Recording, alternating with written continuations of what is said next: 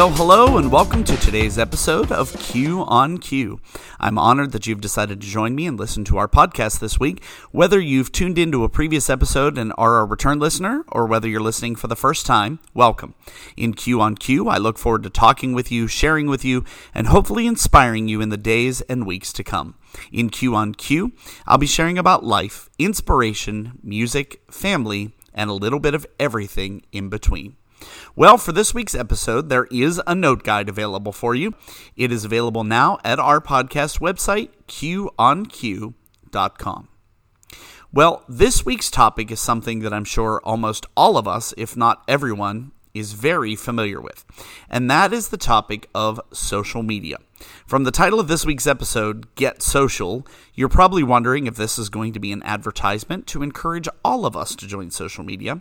Well, it's not but it's also not a social media bash fest.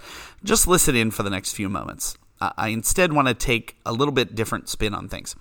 Anybody who's developing and maintaining a presence on social media is looking for followers, people to see and read their material. But bigger than that, they're looking for people to like what they post, comment on what they read, and subscribe or follow to continue to get updates. But do we, as consumers, really pay attention to all of the things we like? Do we read everything and do we know what the pages are and the profiles are or what they represent? Do we think twice before posting a comment or do we let our instant reactions guide us and then words appear before we know it for the world to see? Do we subscribe to or follow accounts and pages because people tell us to? Or because they seem like they're the cool thing to do, or because it's something we truly want to follow or know more about. Let's take a look at a few statistics about just what an important role social media plays in our lives. According to a recent survey from Hootsuite, listen to these statistics. We all know that literally millions of people use Facebook. But did you know that Facebook was in 2019 the world's top Google search? Facebook also that year was the world's third most visited website behind Google and YouTube. In the survey, 84% of the people use social media regularly. And other estimates say that 50% of the world's population is using social media. Based on population estimates, that's probably around 3.5 to 4 billion people. 90% of Americans between 18 and 29 say they use social media. And last year, people spent almost three hours on social media every day. Across all devices and from the people who were surveyed, that means that one out of every three hours they spend on the internet they spend on social media platforms. 99% of users say that they've accessed social media on mobile devices, and the average social media user has eight different social media accounts. And last statistic, and this is the one that was most startling to me, is 63% of people say that messaging apps are where they feel the most comfortable sharing and talking about content you know, 15 to 20 years ago, before social media, life seemed so much simpler. We didn't worry about telling the world what we were up to. Back then, you knew what you were having for dinner, but 500 of your friends didn't. Let's admit it. Some of our time during our day was much more productive. We were more focused on tasks or playing with our kids or watching our favorite TV shows, reading a good book, instead of looking at people's reels and stories and statuses providing us a way to scroll through and click as a distraction. We didn't worry about what other people got their kids for Christmas or about how impressive the neighbor's vacation was or how the people from high school were flaunting the latest thing that they got or what big promotion our fourth cousin got that we never talked to. Social media has attracted us because it has so many benefits.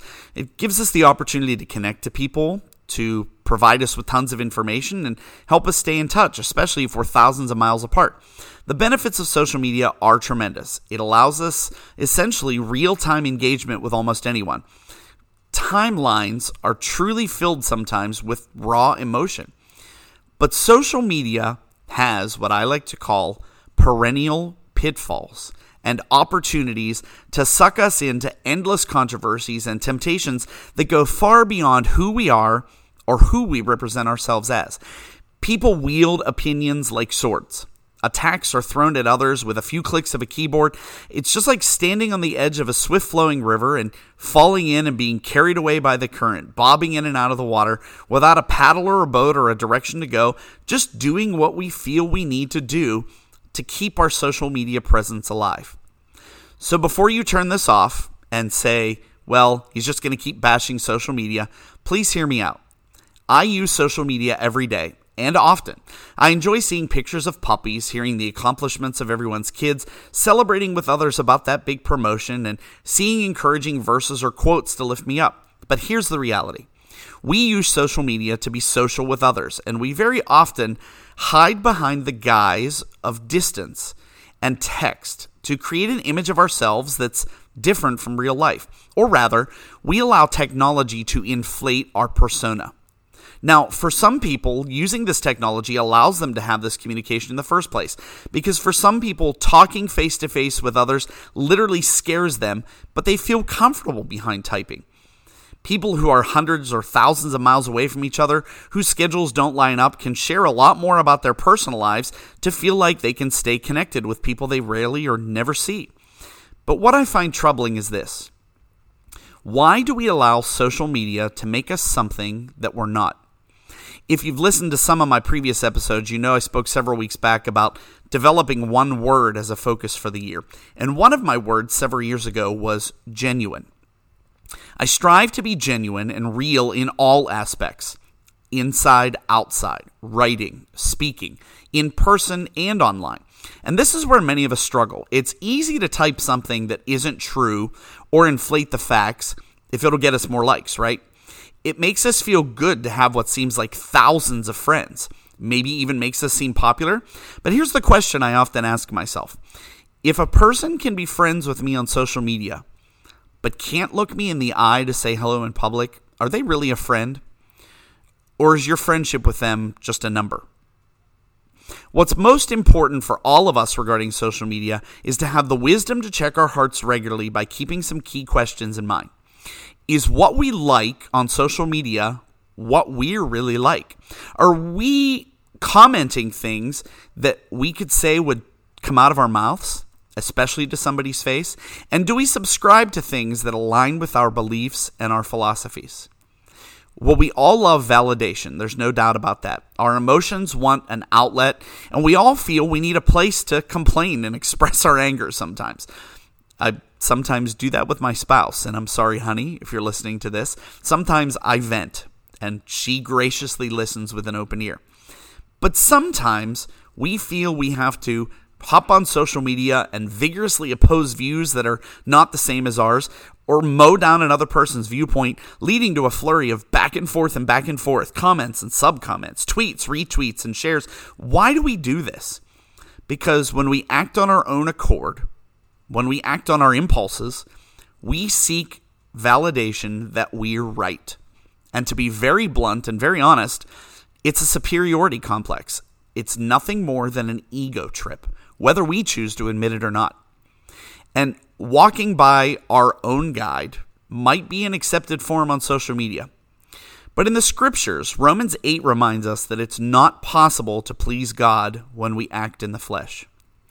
Romans 8, verses 5 through 8 in the NIV translation says this Those who live according to the flesh have their minds set on what the flesh desires, but those who live in accordance with the Spirit have their minds set on what the Spirit desires.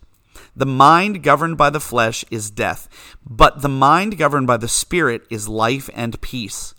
The mind governed by the flesh is hostile to God. It does not submit to God's law, nor can it do so. Those who are in the realm of the flesh cannot please God.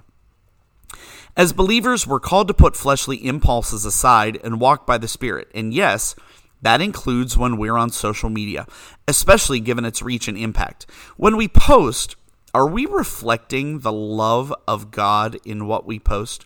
Are we slow to respond when we're judged or criticized, or if something posted isn't what we agree with? Are our words showing love and kindness toward others? Ultimately, are we being a blessing Today, I want to give you a few practical things to think about related to social media, both in how and how much we use it, and in our interaction with the people that we're friends with and the pages and channels we follow. And I'll say again, like I said earlier, I'm not here to bash social media or say you shouldn't be on it. I think social media is awesome. It's allowed me to connect with people who live very far away and gives me a chance to share my faith and my testimony. It allows others to follow our family story. I'm here just to simply share with you from what I've experienced, things I've found myself doing, ways I've shifted my thinking and actions, and how I've begun to use social media in a good way. So, how do we engage the world of social media? Well, the first thing I've learned about social media is this surfing isn't productive. Surfing might pass the time. It's always fun to see what new pets people get, who bought a house, or what fun activities people are involved in. But surfing also includes seeing the latest political fight, seeing somebody bashing a business, and tons of negativity. Now, I'm not judging people who post negative things on social media, but easily over half of the things that show up on our timelines include some negative point to something that we just don't need to see. I'm simply saying this reading it all and dwelling on and feeding off of other people's negativity or their negative business, to be honest, that wasn't yours to begin with, isn't a productive use of your time. In Ephesians 5, Paul talks about following God's example when he shares these words in verses 15 and 16. And this is from the NIV. Be very careful then how you live, not as unwise, but as wise, making the most of every opportunity because the days are evil. Are you making the most of the time you have to serve the calling He has on your life? Have you ever looked at your phone to examine your amount of time on social media? Try to improve your offline to online ratio. Try to break the habit of waking up and looking at social media first thing in the morning. Place a higher value on face to face contact and offline relationships remember that online relationships and interactions can't truly show the depths of who you are. The more time you spend in person with others, the more you're able to see people authentically. The more they're able to see you, and to be honest, the more you're able to see yourself authentically. We've been called to live in community, and spending hours a day mindlessly surfing, thinking we're making connections, truly can't replace that. And I know we have to be conscious about concerns related to safety during the pandemic, but do what you need to do to make yourself and others feel safe while not losing that personal connection. Sometimes all people need is to see somebody and talk to somebody face to face. Well, my second rule of thumb with social media is this always pause before you publish. Here's why I say this there are many posts we feel a personal connection to or feel personally invested in. Immediate likes, comments, and shares, whether good or bad, are never a good idea. We read the title of a post or an article and it resonates something with us before we ever investigate what it's truly about. I've seen so many articles, memes, comics, statements, and stories take over my social media feed. And many of them often have comments underneath where people question if the person that shared it ever actually read it or pause to think about how it would make others feel when they shared it. Sometimes we do need to share what God has laid on our heart, and things we'll post won't make all of our subscribers feel like sunshine and rainbows. But when posting or sharing, Make sure you fully understand what the post is, what it's about, what it pertains to, and how the person it's being directed to will feel when they see and read it. Think of it like having an in person conversation with someone and they, you know, throw a little slight at you, or somebody in your company tells an inappropriate story and you, you want to laugh even when you know you shouldn't. You want to respond right away but the luxury of typing is the fact that you can pause. You can think about it, you can pray about it, and then you can respond. Proverbs 18:21 in the amplified version says this: Death and life are in the power of the tongue, and those who love it and indulge in it will eat its fruit and bear the consequences of their words. The tongue is powerful. And this verse, in a sense, can translate to the power of what we type, since we're essentially saying it. More often than not, we forget that what we type, the pictures we post, and the things we share are going out into a place where, you know, it's much bigger than we can comprehend. Friends see it, family members, coworkers, other church members, potential employers, your pastor, and more can see the things we post. And for some reason, people are much bolder online. It's like they can hide behind a screen. Doesn't matter if it's anonymous or not. Sometimes by being distanced from each other physically, we feel stronger that we can type things we wouldn't say if we were looking somebody in the eye. So the next time, before you make or share a post, think about it. Think about what you're typing, think about what you're sharing. Like I said earlier, you have that luxury to pause, think about it, pray about it, and then respond. You know, it can go a long way if you do that in maintaining your reputation, both online and offline. So, my third thing for you is to check your favorites. Do you really know all the people you're friends with? Do you believe in and support all the businesses that you follow? Do you understand and agree with their mission and support them in what they do? Now, don't get me wrong. I'm not saying there's anything wrong with liking your cousin's business and sharing it with your friends to help them drum up business or, you know, supporting a family member in an endeavor. But what about that news source you subscribe to and get updates from? Is it all gloom and doom? What about that gaming app that you get updates from that's suggesting things that go beyond your behaviors and really push your moral compass? We are constantly bombarded with things that don't include credible information. Sometimes we see it and our heart's open to it, even though it's not always true. In this age where a story can spread faster than you can snap your fingers, we need to keep in check what we follow and what we read. Do you follow a newspaper whose headlines always seem to make you angry? Then unsubscribe or get a new source. And I know we say, oh, I just won't read that thing. No, listen to me unsubscribe and get a new source. Follow a business that keeps advertising events that you think would be inappropriate to attend. Stop following it. Just scrolling past or muting it doesn't fix the problem. It might make it go away for a little while, but it's really just hiding the issue. And the temptation is always there to go back to it. And my last point when we do use social media, are we being a light? We are called to live a life that exemplifies Christ, and we were created in his image. We should be beacons of hope, joy, and love. That doesn't mean our lives are perfect, but that means we can be a testimony for what he's done in our lives. Do we do that same thing on social media? Are we posting and spreading positivity? Are we sharing scriptures that God is using to speak to us? As a follower of Jesus, our presence on social media is not just representing us, but God and his kingdom. We're also representing our church and the body of Christ as a whole. And if those don't strike a chord with you, you're also representing your family. A great question I like to ask myself before posting something is Would I want my mother to see this? Now, if your mom is living a life that is completely contrary to God's word, then maybe that's not a good question to ask. But think of it like when you were growing up. If you had to look face to face to your mother and say something, how would she have responded to what you said? It's exactly the same thing when we type on social media. Think about that. This type of thing is something that causes many people to get a foul taste in their mouth about quote church people. I can't tell you how many people I've spoken to who will comment about how many people they know act one way for an hour on Sundays and then live a completely different life during the week. It seems like it's a show. This is not how we're called to live, act, or think. Philippians 2 5 says this in the NIV In your relationships with one another, have the same mindset as Christ Jesus.